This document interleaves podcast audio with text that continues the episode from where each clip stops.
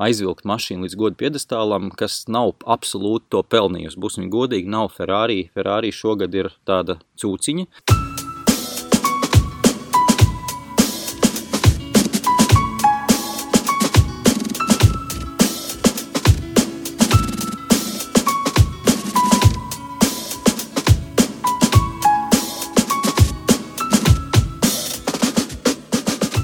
Mans vārds Alts Putniņš, un šis ir podkāsts Restarts.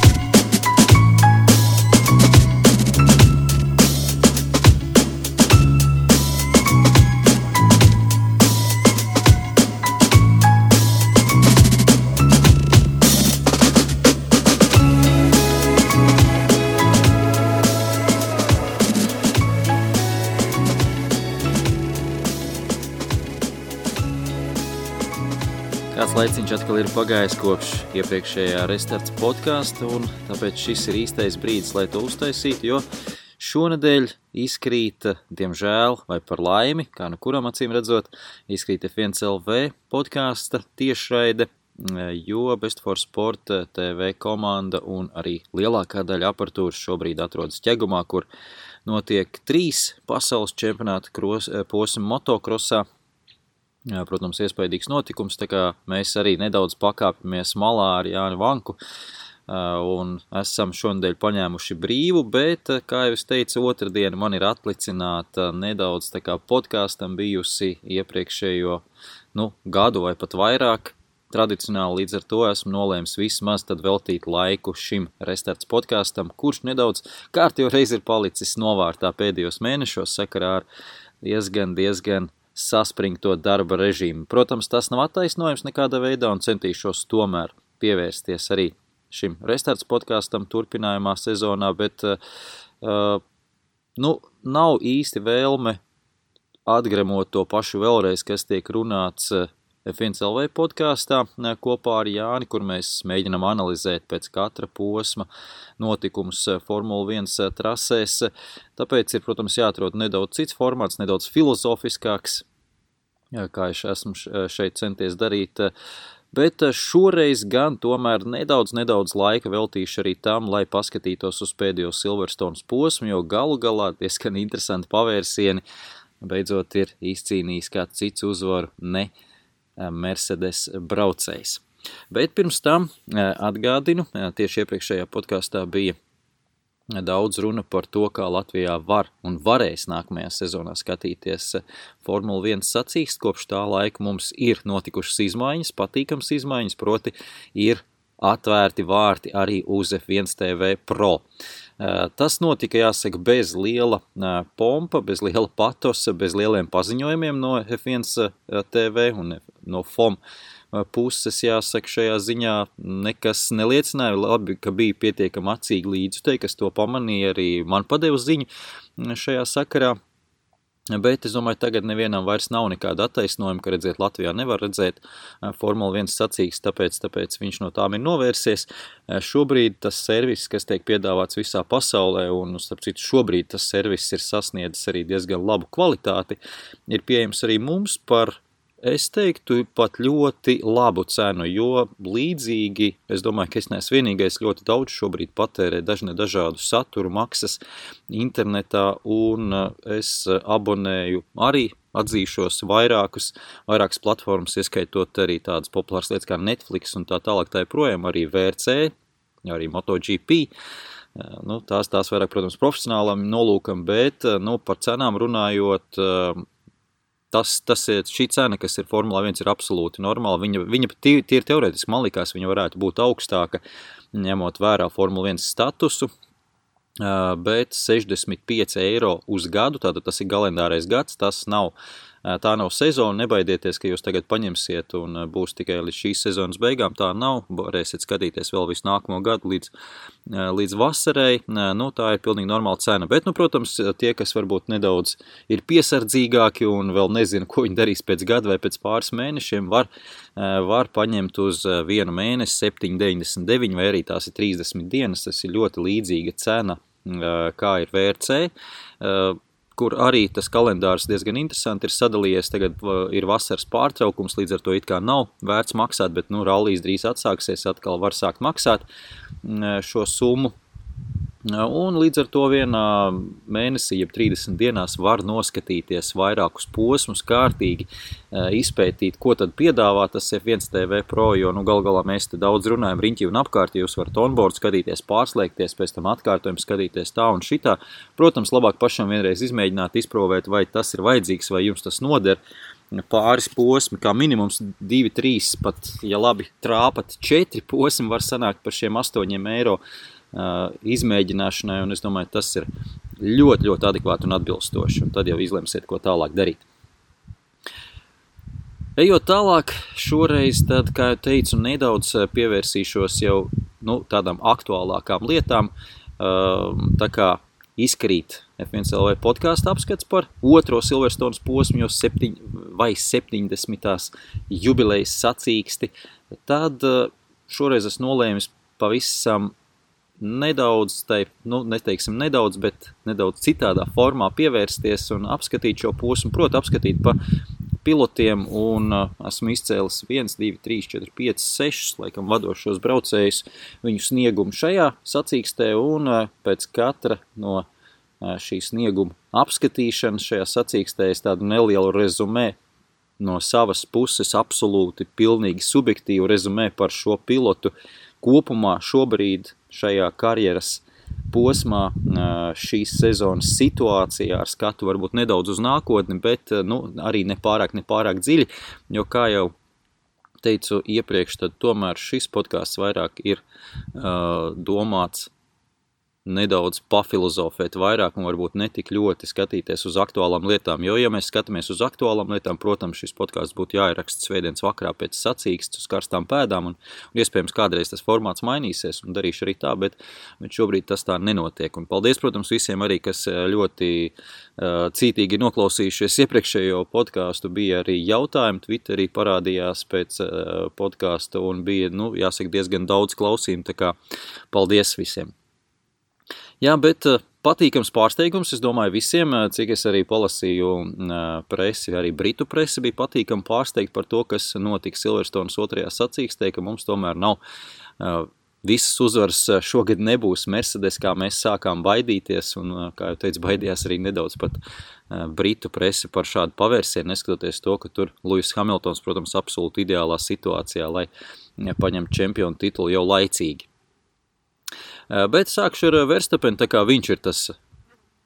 lielākais varonis šajā, šajā visā situācijā, un šeit es nepārspīlēju, tiešām viņš ir tas lielākais eh, varonis. Protams, mēs varam runāt šeit par Red Bull situāciju, bet nu, tā ir tā viena lieta, kas tomēr, ja tā iedziļinamies vairāk, liek domāt, ka Verstapens ir tas lielākais vezuma vilcējs Red Bull komandā, jo īsti Red Bull komandas palasīju vakardien uh, ļoti daudz meklēju dažādos resursos, ko Red Bull vadība, tehniskie cilvēki, Kristians Horners ir teikuši šajās intervijās pēc sacīkstes, kas ir bijis par iemeslu, kāpēc Red Bull pēkšņi ir tik labās pozīcijās bijuši, ka ir spējuši pacīnīties vispār ar Mercedes arī tempa ziņā, un tā īsti konkrētas atbildes uz to nebija. Ļoti līdzīga situācija, un vēl, vēl jāsaka pat skarbāka situācija ir Ferrari komandā, kas vispār nesaprot, kādā veidā tas bija iespējams, par to nedaudz vēlāk, bet arī Red Bull, protams, uzskaitīja, arī Kristians Horners uzskaitīja vairākus iemeslus, kāpēc Red Bull bija tempa ziņā labāki, tas bija gan temperatūras iemesls, kombinācijā ar riepu spiedieniem, kombinācijā ar to, ka nelielas izmaiņas ir izdarītas aerodinamiskā piespiedē spēka sadalē starp priekšējo un aizmugurējo daļu, un, bet konkrēti kurš no tiem ir ietekmējis ko, kas ir sekas, kas ir cēlonis, nu tas, tas viss tā līdz galam vēl nav skaidrs, un es esmu pilnīgi pārliecināts, ka līdz nākamajam posmam dienu un nakti strādās gan Ferrari, gan Red Bull, gan, protams, arī Mercedes, lai saprastu, lai saprastu un analizētu šos datus no Silverstonas otrā posma. Bet, kā jau teicu, vairāk runājot par pilotiem, tad Nu, Maks Verstapens, es domāju, ka uzņēmās vadību, un to mēs arī ļoti uzskatām varējām dzirdēt translācijas laikā un redzēt translācijas laikā brīdī, kad komanda vēl pirms pirmā boxa apmeklējuma un komandas sacīkšu inženieris Maks Verstapens, sacīkšu inženieris Gianpiero Lambēze. nu šeit tā ļoti uzsvērti, es viņu uzvārdu izrunāju, jo, godīgi sakot, ir diezgan sarežģīti ar šie uzvārdu izrunāšanu, un es ilgi meklēju, kā tad vajadzētu pareizi izrunāt viņu uzvārdu. Itāļu izcelsmes sacīkšu inženieris, kurš, starp citu, absolūti perfekti runā angļu valodā. Es esmu bijis viņa preses konferencēs, kur viņš ir runājis, un, nu, tur nepateiks, ka viņš nav brits, absolūti nevar pateikt, bet, bet pēc vārdu uzvārdu skaidrs, ka tomēr nav. Jebkurā gadījumā tā tad tas bija viņš, kas austiņās teica Maksam Verstapenam, lai tomēr sāk atpalikt nedaudz no Luisa Hamiltona, lai nepārkarsē riepas un lai nu ieeja tādā strateģiskā režīmā sacīks laikā. Un tas, tā Maksa Verstapena atbildi, nu, es, es biju nedaudz uz pakaļas, godīgi sakrot, to brīdi, ka, kad Maksa Verstapens paziņoja, ka viņš netaisās te braukāties kā vecmāmiņa pa trasi un ka viņam ir iespēja šobrīd nedaudz uzpresingot Mercedes. Nu, un, protams, vēlāk uz to visu skatoties, mums jau ir tie dati krietni vairāk un izpratni vairāk, un te, te arī atklājas tā visa visa lieta ļoti, ļoti labi, un proti tas, ka Maks Verstapens tobrīd trasē, protams, redzēja vairāk un arī saprot vairāk un spēja apstrādāt informāciju vairāk nekā to spēja Red Bull. Sacīkšu inženieru komanda, pirmkārt, un otrkārt arī, nu, tas laikam viņu atšķir no visiem pārējiem pilotiem, ka viņam tas apstrādes ātrums ir nu, vēl lielāks, varbūt kā visiem pārējiem, tā perspektīva uz priekšu skatoties ir vēl plašāka. Eh, un runa šeit ir par to, ka viņš, protams, redz vislabāk un jūt vislabāk savu riepu nodalumu. Tā ir viena lieta, nu, dati, spiediena dati, temperatūras dati, un tas viss tā, tas ir skaisti, tie cipari, ko redz sacīkšu inženieri, bet eh, nu, tieši izjūtas ir Maksam Verstapenam. Un otra lieta, eh, viņš brauc aizmugurē, nu, krietni daudz jau apļus, aiz eh, Luisa Hamiltona ļoti uzskatām varēja redzēt, kā Luisa Hamiltona mašīna uzvedas, kā riepas uzvedas šajos ātrijos līkumos, un viņš arī redzēja, ka tur iet uz robežas. Un, eh, nu, pilnīgi skaidrs, ka iepriekšējā sacīkstē arī parādīja, ka jā, nu, tajā brīdī, kad visi sāk nedaudz atmesties un ieiet sacīkstē tādā, nu, strateģiskā režīmā, kā es teicu iepriekš, proti sāk taupīt riepas, katrs skatās vairāk uz savu stratēģiju vai aizvilks līdz galam, skatās uz savu tiešo konkurentu stratēģiju, nu, tad, tad Mercedes iegūst uz to pārsvaru, jo viņi arī var sākt taupīt riepas, un viņi var sākt, nu, viņus neviens nepresingo, viņi var sākt eh, savu stratēģiju lēnām izvērst līdz galam, bet šajā gadījumā Maksa Verstapena uzstājība, praktiski arī drosme un uzņemšanās riskēt, eh, nu, viņš arī saprata, ka nu, viņam acīm redzot ir zināma rezervīte, lai to vispār paveiktu un darītu. Eh, šoreiz nu, spieda Mercedes piespieda pie sienas faktiski un uh, lika domāt kaut kādus citus veidus, uh, lika improvizēt, tā ir tā viena lieta, ko mēs arī runājam ar Jāni Vanku vienā no podkāstiem, ka uh, Eh, protams, tajā brīdī, kad tu esi nu, solīti, pussolīti priekšā visiem pārējiem, tu esi sacīkšu vadībā, un uh, tu vari sākt faktiski improvizēt un atrast vairākus ceļus, kā tu vari uzvarēt. Nu, tā jau tāda tiešām negribās teikt viegla uzvara, bet nu, uh, katrā ziņā nav nopietna konkurence. Nu, savukārt, ja tu jūti, ka tev faktiski sāk mīt uz papēžiem un tava A stratēģija nestrādā, nu, tajā brīdī ir tev jāsāk improvizēt, jāsāk reaģēt uz to, kas notiek trasē ļoti, ļoti zibenīgi un nedaudz minēt uz priekšu. Iepriekš Mercedes tomēr ir strādājuši tādā veidā, ka viņi vispār nemin. Nemin, kā varētu attīstīties eh, notikumi, nemin, vai trasē dosies drošības mašīna vai nē. Viņi vienkārši reaģē uz to, kas viņiem ir priekšā, un viņiem ir pietiekama rezervē laiks, lai uz to norēģētu ļoti labi un, eh, nu, faktiski augstasinīgi izvērtētu labāko variantu un to arī pieņemtu. Nevienmēr, protams, nevienmēr tas ir ideāli, nevienmēr viņi trāpa, bet nu, tie ir 95% vienalga. 9 no 10 gadījumiem viss ir kārtībā. Savukārt šeit ir jāsāk minēt, kas notiks tālāk, vai mums tās riepas tiešām izvilks tik tālu, vai Maks Verstapens tiešām aizies uz vienu boksu apmeklējumu, kā tur sāk izskatīties, un tajā brīdī, nu, redzam, ka Mercedes arī pieļauj zināmas kļūdas. Un par kļūdas šeit vairāk gribētu teikt, Valtteri Botas gadījumā, jo Luisa Hamiltona gadījumā tur es teiktu, ka absolūti ideālais variants, maksimālais variants, ko viņi varēja izspiest, viņi arī izdarīja.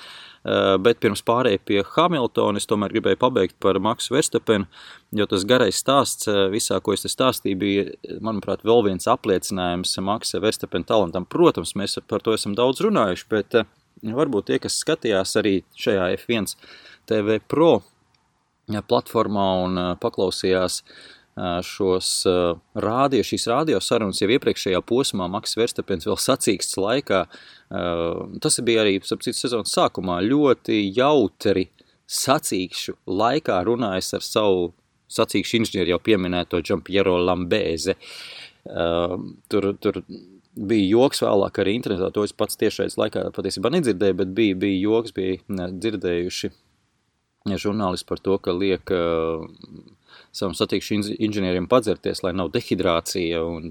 pieskata viņu pats esot mašīnā sacīkšu laikā. Tā kā, tas, protams, tāds interesants joks, bet tas parāda, ka viņam ir uh, kapacitāte tur galvā, tur iekšā, tur uh, resursus vēl joprojām, braucot nezinu cik 50 apļus nenormālā karstumā un domājot par visām lietām, kas jādomā līdzi, viņam vēl kapacitāte pajokot. Nav jau, nav jau svarīgi, ko viņš tur joko, bet viņam ir kapacitāte pajokot. Un, uh, man šeit ir jautājums, vai, vai esat dzirdējuši, ka Lewis Hamiltons savās nenormāli daudzajās sarunās ar, ar Bono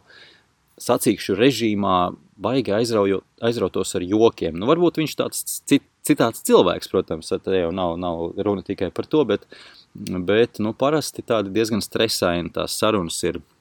Bono un Hamiltonam, īpaši tajos brīžos, kad viņš tiek presingots un, un dod Dievs, lai tas presings būtu aizvien biežāk un vairāk uz Lewis Hamiltonu tiktu likts virsū, jo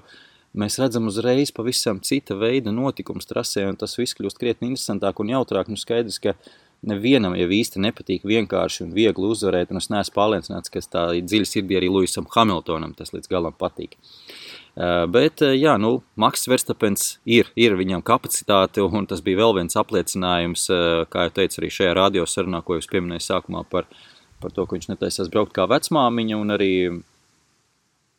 šajā sacīkstē atgādināja padzerties, atgādināja būt mierīgam un tā tālāk. Tā kā ir, ir, ir laiks viņam jokot, un tas tiešām parāda, parāda cik lielas cik liela kapacitāte joprojām ir saglabājusies sacīkšu beigās Maksam Verstapenam. Tas ir diezgan unikāli, un es domāju, ka tas ir tas pierādījums tam, ka jā, viņš spēja apstrādāt šo informāciju ļoti lielā apjomā, un viņš zina, Viņš ļoti, ļoti pārliecināts par to, ko viņš var izdarīt, un uh, viņš ļoti droši vien pārliecināts, ka viņš visu var izdarīt. Es gribēju teikt, ka ir pārliecināts arī par to, ko nevar izdarīt, bet es pieļauju, ka nav viņam tādas domas, ka viņš kaut ko nevarētu izdarīt. Uh, jo tādam ir jābūt ļoti ambiciozam, pašpārliecinātam, nesatricinātam sacīkšu braucējam, jo tiklīdz uh, sacīkšu braucēji sacīkšu pilota šī pašpārliecība tiek iedragāta dažādu iemeslu dēļ, mēs esam to redzējuši, tā krītās principā arī viņa uh, viņa, viņa sniegums trasē, un skaidrs, ka viņiem ir jābrauc uz 100% robežas, un tas, tas apjoms, kas viņiem jāapstrādā, ir ļoti liels, un kaut kāda veida šaubām tur galvā nedrīkst, nav, nav vietas, vienkārši nav fiziski, nav vietas, varam pat tā teikt, un nu, viens no piemēriem varētu būt arī Sebastians Vetels šobrīd par to arī nedaudz vēlāk. Ejam tālāk, jā, laikam Valtteri Botas varētu būt nākamais, ko, ko es apskatīšu šajā, šajā īsajā apskatā, jo uh, Valtteri Botas, diemžēl, diemžēl, nu, man tāda nopūta neliela ir šajā sakarā. Valds Valters arī mēs tik pa brīdim sazināmies ar Valdi un parunājam par formulu, par motorsportu, un, uh, nu, viņš arī skarbi kritizēja uh, Valtteri Botas, un Valtteri Botas man vienmēr ļoti, ļoti paticis, savulaik man bija ar viņu interviju, viņš vēl bija uh, Viljams testu braucējs, un viņam ļoti viegli varēja tikt klāt, un līdz ar to arī daudz un sīk parunāties ar viņu kopš tā laika. Protams, protams tāds pamatīgs viņa fans, es, jo ne, ne ar visiem man ir tik, tik labas iespējas daudz bijuši parunāt, bet, nu, godīgi sakot, es arī esmu vīlies nedaudz Valterī Botasā, lai gan no otras puses vienmēr jāpatur prātā, pret ko tad mēs viņu salīdzinām. Un mēs viņu salīdzinām, nu, nebaidīšos no šī vārda, pret šī brīža izcilāko pilotu, uh, Luisu Hamiltonu. Protams, ir vēl pāris noteikti tie tā saucamie citplanētieši arī Formulā 1 bez Hamiltona, jau pieminētais Verstapens, kas ir vienā līmenī ar viņu un ar vienādām mašīnām, nu, tur būtu fantastiska cīņa, bet, nu, šobrīd ir tādi apstākļi, kādi tie ir, un Luis Hamiltons tomēr ir nu, pārāks par visiem pārējiem, pateicoties tam, ka tā tehnika viņam tomēr ir labāka. Nu, no otras puses, neaizmirstam tomēr, ko ir izdarījis arī pats Lewis Hamiltons. Tā kā šeit nu, nav viegla cīņa Valtteri Botasam. Un, ja mēs runājam par šo stratēģiju, ka te bija arī sazvērstības teorijas par to, ka Mercedes ir sabotējuši Valtteri Bottas stratēģiju, iesaucot viņu ātrāk sacīkstē, tad vēlāk es arī lasīju šos skaidrojumus no Mercedes puses, un tie ir visai pamatoti, nav no, no zila gaisa izzīsti par to, ka Valtterī sākās šīs vibrācijas, un ņemot vairāk atceramies, kas notika iepriekšējā Silverstone sacīkstē ar, ar riepām, tad bija visai pamatot iesaukt viņu ātrāk boksos reizē ar Maksu Maksu Verstapenu un nosekt Maksu Verstapenu tajā brīdī. Atceramies, kad īsais eh, boksu apmeklējums bija Verstapenam, eh, faktiski maksimāli atteicās no mīkstākā mm, eh, riepu, izmant, riepu izmantošanas Verstapens, kas arī bija pareizā kļūda, un Red Bull šeit trāpīja pareizi, bet iesauca reizē, jā, tā tad ar Verstapenu šajā nogrieznī ja boksos nomainīt riepas, līdz ar to atstāja diezgan, diezgan ievainojamu uh, Valtteri Botas uz atlikušo sacīkstes daļu, bet, kā jau teicu, iemesls bija tam, ka sākās vibrācijas jau to brīdi Valtteri Botasam. Luisam Hamiltonam to brīdi vibrācijas nebija, bija nolemts, ka nu vēl pāris apļus vēl atstās viņu trasē, bet tās vibrācijas nesākās, un otra lieta bija tas, ka tajā brīdī, kad iesauca boksos Valtteri Botas, noņēma viņa riepas, un tur tika konstatēts, ka tā riepu rezerve, riepu gumijas rezerve tīri fiziski vēl joprojām ir. Tātad tās vibrācijas ir dēļ kaut kāda veida nu, nepareizu lietošanas dēļ, nevis tāpēc, ka viņas būtu līdz galam nodeldētas. Viņas vēl nebija nodeldētas. Līdz ar to viņi saprat, ja nav vibrācijas, tad ir teorētiski arī valterītai rezervē vēl jābūt, jo tā riepu gumija fiziski ir vēl uz riepas virsū. Nu, tā ļoti vienkāršojot to visu situāciju. Nu, līdz ar to arī tas boksu apmeklējums Hamiltona gadījumā tika pavilgts garāks, cik nu tas ir iespējams. Un, protams, sacīks beigās Hamiltons bija ātrāks par saviem konkurentiem un varēja apzīt arī diezgan vienkārši Valtteri Botas. Bet, protams, saprotam, ka Valtteri ir neapmierināts, var justies neapmierināts. Viņa komentāri arī par to liecināja, jo, nu, ja tu izcīni pole position, tad acīm redzot, nu, tu sagaidi, ka komanda tev dos to prioritāro uh, stratēģiju, un tā teorētiski būtu arī jābūt. Nu, šajā ziņā nu, vēl droši vien Mercedes un Wolfam ir jāmēģina nomenedžēt tā situācija. Mercedes komandā, jo nu, šajā ziņā, kā jau teicu, tur bija arī objektīvi iemesli, bet tai pašā laikā nu, biežāk tāda sajūta ir, ka zem tās nelaimes slotas tomēr tiek paslaucīts, vai neveiksmes slotas tiek paslaucīts Valtteri Bottas, nevis Lewis Hamiltons. Jā, nu un par Valtteri Botas jau teicu, nu grūti šeit kaut ko piebilst, acīm redzot, nu vienkārši viņš nav tik izcils braucējs kā Lewis Hamiltons, un viņš ļoti, Valtteri ļoti priecājas par šo pagarināto līgumu vēl uz vienu gadu, bet ja es būtu, es arī priecājos varbūt pirms diviem gadiem, pirms gada vēl par to līgumu, un domāju, ka jā, vēl vienreiz pierādīt, Valtteri ir ka viņš var izcīnīt titulu, var pacīnīties ar Lewis Hamiltonu. Es domāju, ka šobrīd viņam tie mēģinājumi ir bijuši pietiekami daudz, lai mēs visi saprastu, ka tur nebūs. Um, negribas teikt, necenties, protams, centies un viss kārtībā strādā, bet tīrā cīņā Valtteri Botas nevar pārspēt Lewis Hamiltonu. Tur vienmēr pietrūkst kaut kas, un nu, skaidrs, ka ir jāņemcās citas, citas uh, dimensijas palīgā, kā to darīja Niko Rosbergs. Par šo esmu daudz runājis, tagad tajā tēmā vairs iekšā nelīdīšu, bet tas, jā, tas pagarinātais līgums man likās tieši Valterī vajag šobrīd iet no Mercedes. Protams, varbūt šis konkrēti nav īstais brīdis, jo, jo nav daudz vietas vadošajās komandās un pēc 21. gada būs lielāka pilotu staigāšana arī vadošajās komandās, tā kā, nu, tā skatoties tā pragmatiski, pilnīgi noteikti, jā, ok, paliec tagad Mercedes un tad meklēt sev citu vietu, bet es gribu redzēt Valterī citā komandā, lai, lai nu tā vēl objektīvāk novērtētu viņu kā pilotu, un arī varbūt tas viņam pilnīgi noteikti varētu dot pavērt iespējas uz kaut ko vairāk sasniegt karjerā, nekā tikai palikt kā ļoti labs otrais pilots Mercedes komandā aiz Luisa Hamiltona. Jo iespējams pat ar citu formulu uh, Valtteri Botas varētu pārspēt Lewis Hamiltonu. Tā ir tā lieta, jā, nu, ka, ka šeit, ja tu nespēji ar tiem pašiem ieročiem pārspēt Lewis Hamiltonu, nu, tad tev ir jāņem, uh, jāņem lietā, jāņem talkā kaut kas pilnīgi cits un ekstremāls un atšķirīgs. Tā kā tas, tas savulaik, starp citu, šo piemēru atceros, ka Ferrari un McLaren sadalīja riepu piegādātājs, jo, ja tu nespēji ar tām pašām riepām uh, pārspēt uh, ar Bridgestone riepām pārspēt Ferrari, tad ir jāņem cits riepiegādātājs. Tas pats Michelin toreiz bija un Renault ar, ar citām riepām, cita pieeja jātaisa. Uh, ejot tālāk pa pilotiem, jā, nu par Luisu Hamiltonu laikam jau esmu daudz pieminējis viņu gan par Verstapenu, gan par Valtteri Botas runājot, neko vairāk arī atsevišķi. Neteikšu, Luis Hamiltons turpina cītīgi darboties arī Black Lives Matter un bija norganizējis. Es domāju, ka arī tas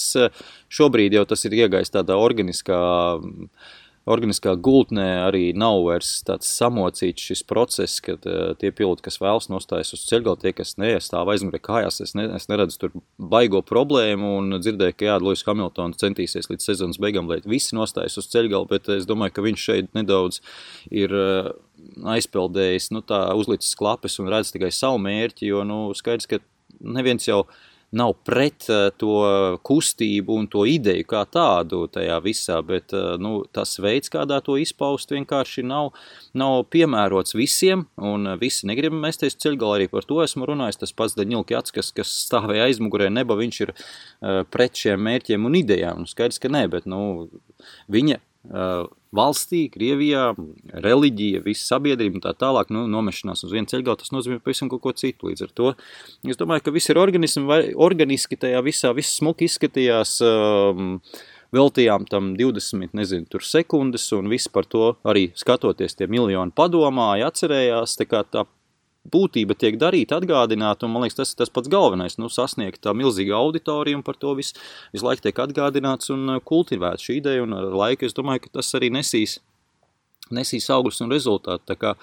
nav, nekāda vaina, absolūti ne.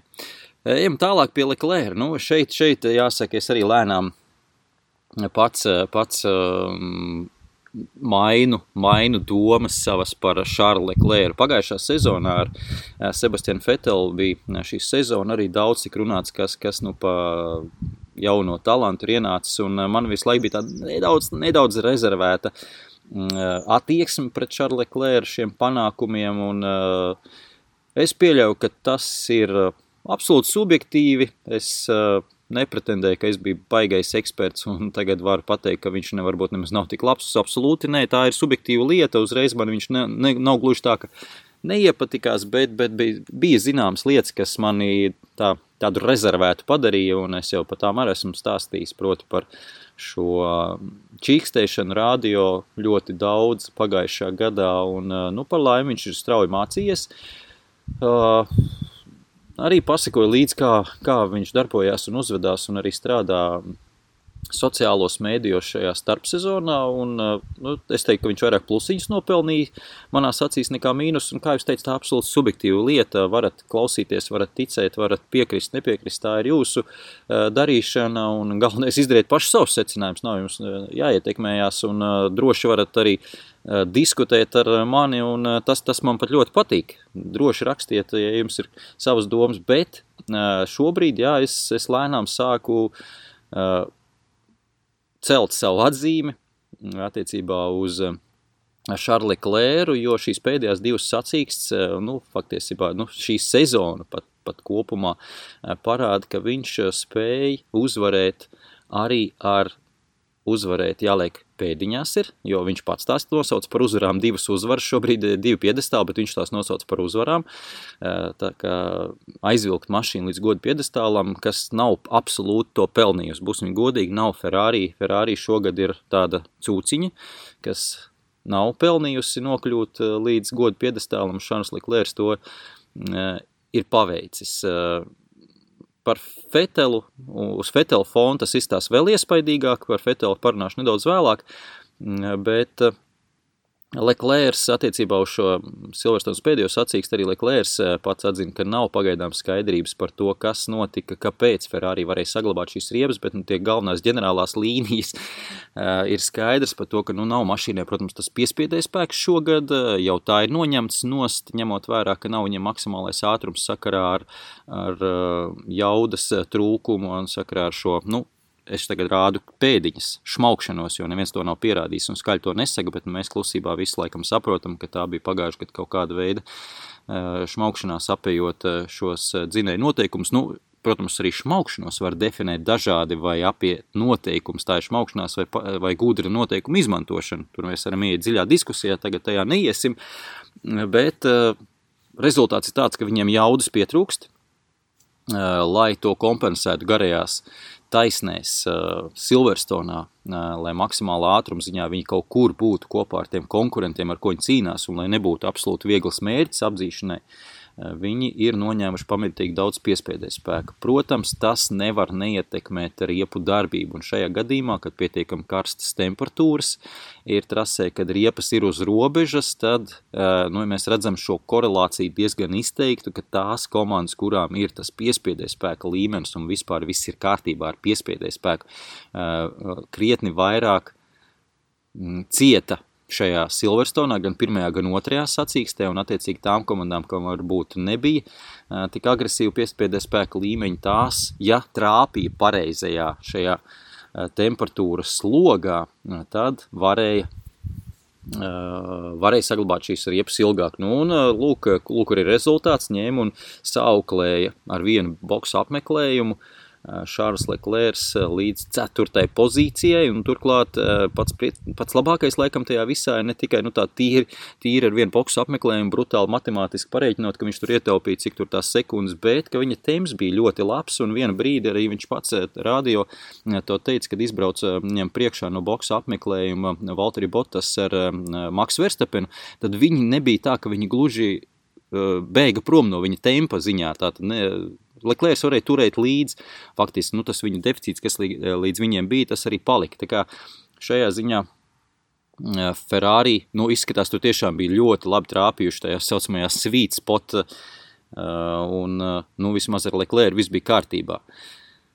Kas, kas notika eh, tālāk aizmugurē ar eh, Sebastianu Fetelu, nu, tas ir pavisam cits stāsts. Jā, nu, es laikam pabeidzu pa Leklēru salielī, tā piesardzīgi viņam skatīsimies, kas notiks tālāk, bet uh, tagad pie Sebastiana Fetela, un šis atkal ir beidīgais stāsts, ja pa vidu mums visu laiku ir tāda uh, varoņi un priecīgās lietas, kā Maks Verstapens, Šārs Leklērs, tad ir vienmēr tādu nopūtu jāsāk stāsts par Valtteri Bottas un, nu, diemžēl šajā gadījumā ar Sebastianu Fetelu, jo atzīšos arī es,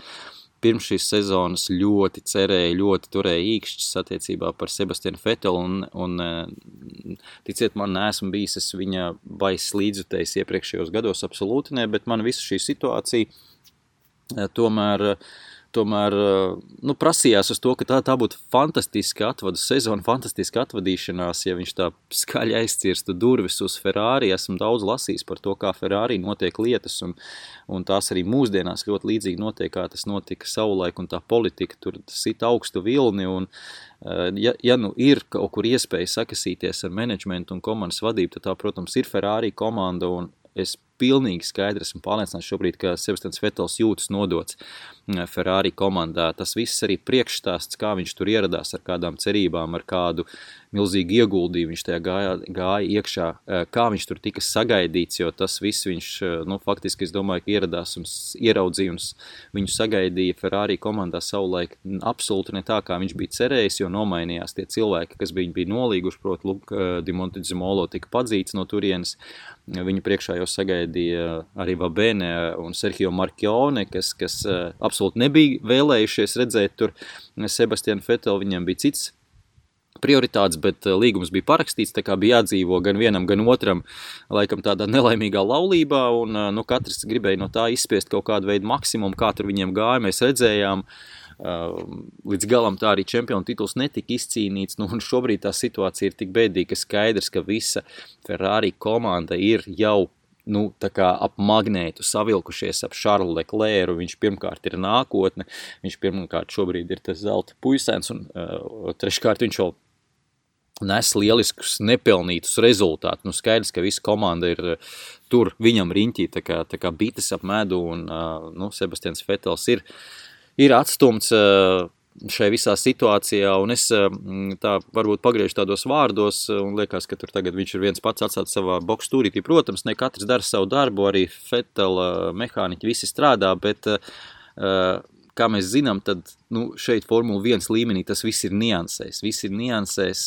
un nevelti tie izcilākie piloti vienmēr ir sasnieguši pilnību ar tehniku, sasnieguši pilnību ar savu braukšanas stilu, tad viņi meklē šīs nianses, un šīs nianses jau ir tādas, ka tu katru savu mehāniķu, katru savu cilvēku, kas strādā uz tevi, faktiski motivē maksimāli domāt par to lietu, ko viņš dara, maksimāli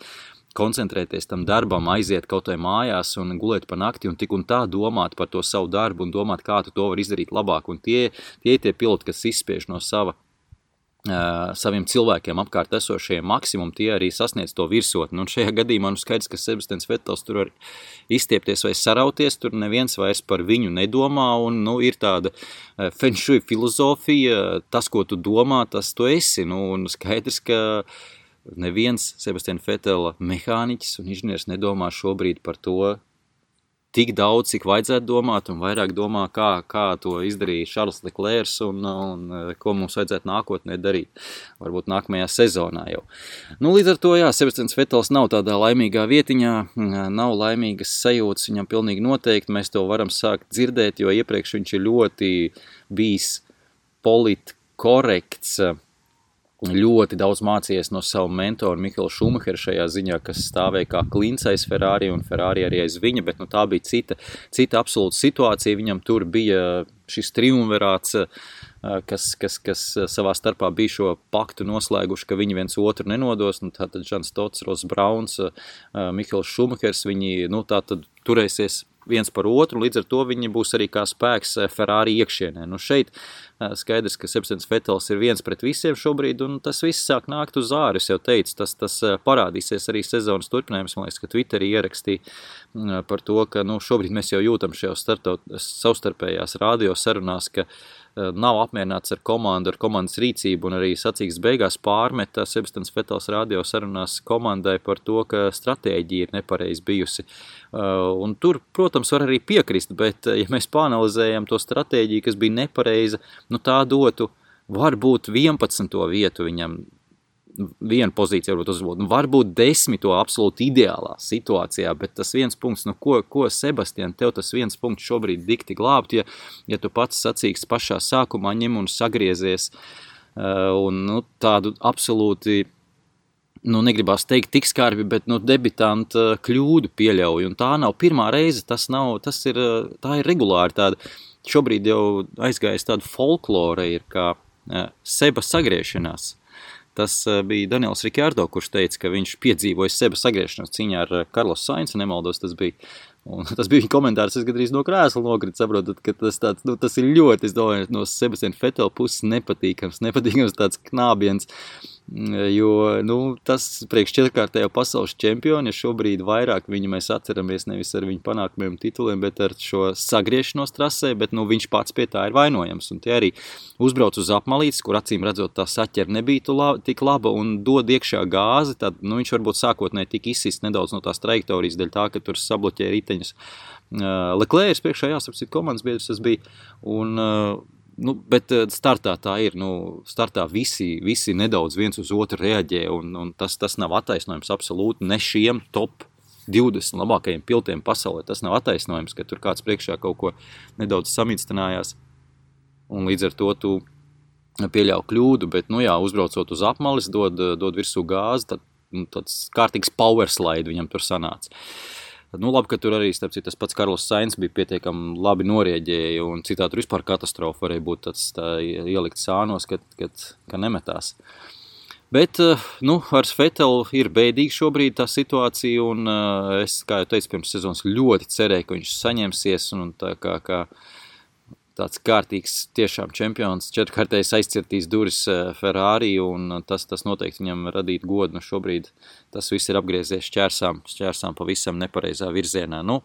redzēsim, es ceru, ka tā restartēšanas sezona iespējams tajā pašā Racing Point komandā kaut kas tur varētu sanākt, vai Aston Martin, bet par to arī pagaidām būšu piesardzīgs, un tajā tēmā mēs nelīdīsim iekšā. Un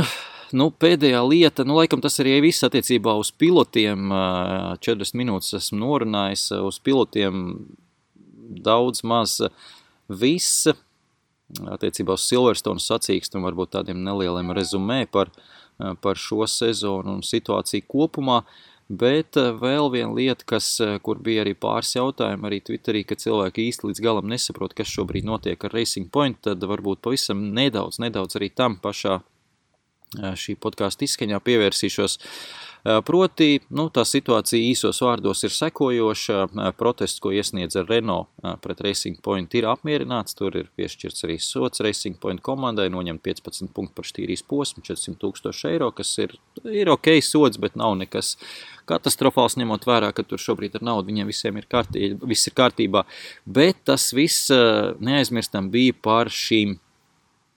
aizmugurējo bremžu dzēsēšanas atverēm, tātad konkrēta, konkrēta detaļa, un tas viss sākās lielā mērā uh, dēļ tā, ka tur arī pašā Racing Point acīm redzot, cik, cik var tagad nojaust, ir neliela neizpratne bijusi, jo šīs detaļas, nu, kopš pagājušās sezonas tagad ir ieviest tā saucamais listed parts sarakstos, un tās vairs nedrīkst ņemt no konkurentiem. Uz vecā modeļa vēl bija virsū, kad varēja ņemt no Mercedes šies detaļas, uz jaunā modeļa vairs nedrīkstēja būt tā tālāk tā projām, bet, nu, tā ir tāda vairāk, tā kā, nezinu, gribētu teikt, nomenklatūras kļūda vai neuzmanības kļūda, un uh, līdz galam varbūt neizdo, ne, nesaprastu noteikumu kļūda, un Renault to ļoti veiksmīgi ir pamanījuši, bet tas viss ir radījis nu, tādu grūdienu šai situācijai ar šo rozā Mercedes, jo skaidrs, ka šobrīd tik līdz FIA ir atzinuši nu, vienu lietu, šajā situācijā, ka ir Racing Point vainīgi, ir sarosījušies, vai tas ir devis tādu pamatīgu, pamatīgu impulsu arī pārējām komandām, jo pēkšņi tajā vagonā, kur līdz šim sēdēja Renault, nu, skaļi spiedzi, ka nē, mēs, mēs neesam mierā ar šo situāciju un, un, un sūdzējās tētim un mammai, un nedaudz viņiem piebalsoja varbūt Maklāre. Nu, šobrīd šai vagonā ir salekuši jau tur eh, vēl 3-4 komandas, arī Viljams, kas ir nedaudz pārsteidzoši, un eh, līdz ar to tas ir iedevis tādu impulsu šai visā situācijā, šai, šai lietā par rozā Mercedes. Un līdz ar to tas ir pacēlies pavisam citā līmenī, un eh, tas šobrīd jau ir nu, eskalējies tik tālu, ka ir divas absolūti mm, nometnes, nometnes, nu, kara situācija tuvojas, varam teikt arī tā, jo piekdien tur, tur neviens īsti pat neskatījās, kas notiek ar apelaikiem Silverstones eh, treniņos, eh, bet vairāk skatījās uz to, kas notiek aizkulisēs un, un boksos un padukā, un labi pa, pasaka Dievs, ka viņi tur viens, viens pie otra nevar staigāt, ka viņiem ir kaut kādi burbuļi jāievēro, jo citādi tur es domāju, ka aiziet līdz dūru cīņām. Jo Laurents Strauss ir ļoti, ļoti nikns un bija ļoti nikns ar tiem paziņojumiem un tiem tekstiem, ko viņš nāca klajā. Pilnīgi varēja saprast, ka viņš to ir uzņēmis personīgi, jo viņš eh, šobrīd saprot, ka viņš tiek apvainots eh, šmaukšanās eh, procesā, un viņš nav ar to mierā, viņš pats teica, ka viņš visu dzīvē sasniedz absolūti godīgi un tīri un bez jebkādas šmaukšanās un bez jebkādas krāpšanās, un ka viņa Mm, angliski tas vārds bija integrity, nu, viņa tīrie nodomi vai viņa, mm, nu, droši vien kāds labāk angļu par mani zinās, bet, nu, apmēram es saprotu, ko tas nozīmē, bet viņa, nu, laikam tīrā sirdsapziņa, tā, tā, tā, tā skaisti teikt, mēs varētu to tulkot, nav apšaubāma. Šeit gan negribētos piekrist, uh, Laurencam Strolam, jo nu, noteikumu uh, pati būtība un pārbaužu, pati būtība, ka tiek apšaubīts viss, ko tu dari, un te jau nav runa par to, vai tu esi slikts vai nē, esi slikts, vai tu esi krāpnieks vai nē, bet pa lielam tiek apšaubīts tas, vai tu eh, pašos pamatos noteikumu apšaubi, vai tas, vai tu esi pareizi uztaisījis savu formulu pēc noteikumiem. Nu, ja mēs to neapšaubīsim, tad mēs nekādus crash testus ziemā netaisīsim, nekādas pārbaudas pirms sacīkstiem netaisīsim, tad viss, jā, nu, tu esi pareizs, labs cilvēks un viss ir kārtībā. Nu, tā, protams, nav. Tā kā šeit ir jāapšauba viss, tas ir vienkārši tiesnešu un FIA delegātu uzdevums. Tā kā šajā ziņā, nu, es domāju, ka Laurens Strols, es domāju, arī ir aizbraucis ar tiem komentāriem nedaudz pat tālu, nedaudz pat dziļi grāvī, un, kā jau teicu, tikai tāpēc, ka viņš to ļoti personīgi uztver. Un tajā brīdī, kad sāk personīgi uztvert, skaidrs, ka tur varētu iet dzirkstels pa gaisu. Uh, un mēs vēl sagaidīsim turpinājumu šai sāgai pilnīgi, pilnīgi noteikti. Bet uh, kopumā tā situācija šobrīd, uh, lai vēlreiz izskaidrotu, jau ir, jau ir cīņa faktiski noteikti par to, vai var kopēt otra formulu vai nevar. Nu, tā kā te jau vairs nav par tādām detaļām konkrētām, tās detaļas vienkārši kā tādi ieroči, mazi un paņēmieni, lai konkrēti norādītu uz, uz konkrēto situāciju, bet nu, tas ir tāds liels, liels politisks lēmums, kas šobrīd jāpieņem arī Formulā 1. Un, un, uh, tas ir interesanti. Ja godīgi sakot, Formula 1 vienmēr bijis, atceramies Rona Denis laikus, Žana Todd laiks, kaut vai nu, tie, tie laiki, kad es tā arī cītīgi sekoju līdzi no pēdējiem 10, 20 gadiem, un tur visu laiku bija kaut kādas šādas situācijas, un tas, tas ir ļoti aizraujoši. Es domāju, tā ir vēl viena, vēl viena dimensija Formulā 1, kas vienkārši ir un ar to ir jārēķinās, un nevajag domāt, ka tā, tas tagad ir kaut kas slikts, kas diskreditē formulu. Nu, es domāju, ka absolūti nē, var, varētu diskreditēt veids, kādā viņi to varbūt risina un pasniedz pārējai pasaulē, bet tas, ka tas ir klāt un ka tas notiek, tas uh, absolūti ir normāli, normāla parādība. Tā kā jā, Formulē 1 šobrīd gatavojoties turklāt Concordas līguma parakstīšanai, kas ir vēl viens tāds baiss skairinātājs visiem, visiem komandu bosiem, un tur arī nav visi, absolūti nav visi uz vienas nots, nedzied dziesmiņu, un Toto Wolfs īpaši spalgi šeit mēģina kaut ko, citie, citā virzienā aizvilkt, un līdz ar to tas koris neskan īpaši labi, un Toto Wolfs droši vien pamazām ir iegūst tāda ļaunā lomu, jau daudz līdz tai acīs, nestoties to, ka, noņemsim cepuri viņa priekšā, viņš ir viens no, es pat teiktu, pats pēdējās, nu, apmēram desmitgades izcilākais eh, Formula 1 vadītājs tieši menedžmenta ziņā, tieši cilvēku vadības ziņā, un uh, par to noteikti varētu rakstīt, un arī par to būs uzrakstīt grāmatu, es pat nešaubos. Par to arī runāja Ross Brauns tieši vairāk kārt jau esmu iepriekš pieminējis viņa grāmatu, šo Total Competition, un viņš jau tur, kas tomēr tā grāmata, nu jau kādi, nu, pieci gadi vecs apmēram, nu, plus mīnus. Bet katrā ziņā Toto Wolf jau, jau šī vadība bija sāksies Mercedes komandā, viņš jau tur runā par to, ka Toto Wolfam ir šie, šie pamati ielikti un kā viņš strādā, tas, tas arī ļoti, ļoti moderni un ir daudz mācījies no iepriekšējiem vadītājiem, to starp no Rosa Brauna. Bet būs interesanti, kā jau teicu, būs interesanti, būs politiskās lietas, būs politiskās intrigas, tā kā sekojiet līdz Formulē 1. Eh, mēs ceram ar Jāni atgriezties nākamajā nedēļā F1LV podkāstā, tā kā sekojiet līdzi uh, Facebook uh, lapā Best for Sport TV, protams, arī F1LV. Uh, Facebook lapā liekam šīs tiešraides un droši, droši rakstiet, komentējiet arī šo podkāstu, iz, izsakiet savas domas, es esmu vienmēr priecīgs padiskutēt. Uh, Eh, ja man ir laiks, esmu gatavs to darīt. Bet laiks patiesībā, es tagad smaidu, varbūt to nevar dzirdēt, bet es smaidu, bet laiks ir maz un tas ir labi, tas ir patīkami, ka daudz darba ir, jo tagad viss reizē, viss kopā, tagad trīs nedēļas pēc kārtas MotoGP jākomentē, starp citu, super aizraujošs sacīksts. Tiešām pēdējā bija fantastiskais no krēsla nokrita komentējot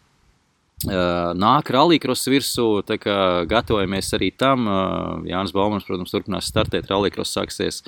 20. datumos ar Zviedrijas diviem posmiem, pēc tam Somijā divu posmu, pēc tam Rīgā arī divu posmu septembrī, un arī, protams, visi grib saraut šo sezonu. Nu, pa vidu šonedēļ vēl izbaudam motokrosu ķegumā šodien ka es ierakstu šo podkāstu, tad Eiropas eh, čempionāta norises un rīt, rīt ir trešdiena, tur jau atkal apaļ, apakaļ MotoGP, nu, diemžēl bez Paula Jonas, bet jebkurā gadījumā, protams, izbaudam. Tā kā tā motorsporta šīs sezonas eh, nu, noslēguma daļa vai otrā puse motorsportā ir ļoti, ļoti, ļoti piesātināta. Nu, vēl aizmirs vispār par Indiju. Uh, Indija 500 taču nāk virsū pēc divām nepilnām nedēļām jau, un tur arī Fernando Alonso brauks.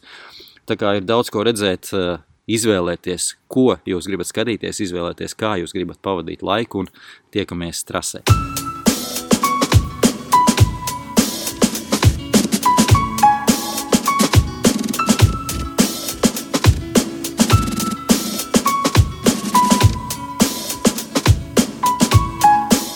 Mūzika no Perfect Muse Lucky Number